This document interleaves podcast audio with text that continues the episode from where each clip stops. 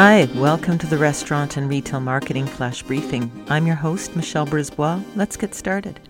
So, now that restaurants are opening in any way that they can, maybe it's uh, mostly on the patio, maybe there's some on premise dining.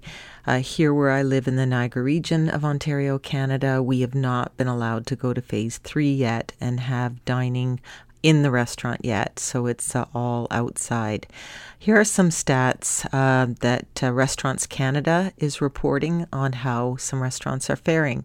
Six out of 10 are saying that they're operating at a loss even after they've opened.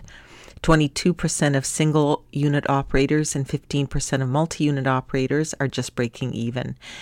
And among those restaurants who have opened their doors for on premise dining, fewer than half, 31% of single unit operators and 43% of multi unit operators, say doing so has had a positive impact on their operations.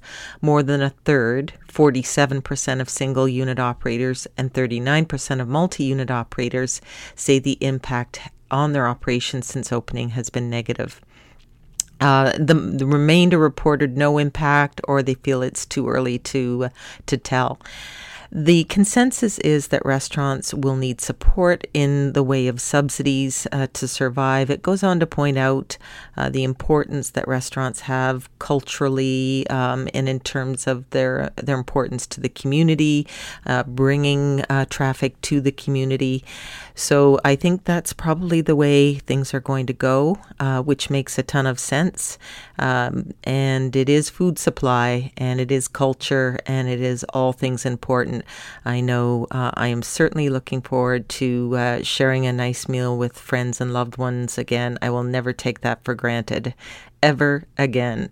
Uh, so there's some stats for you, and in case you have opened and you're wondering how others are doing. Talk to you tomorrow. So come on, let's get out.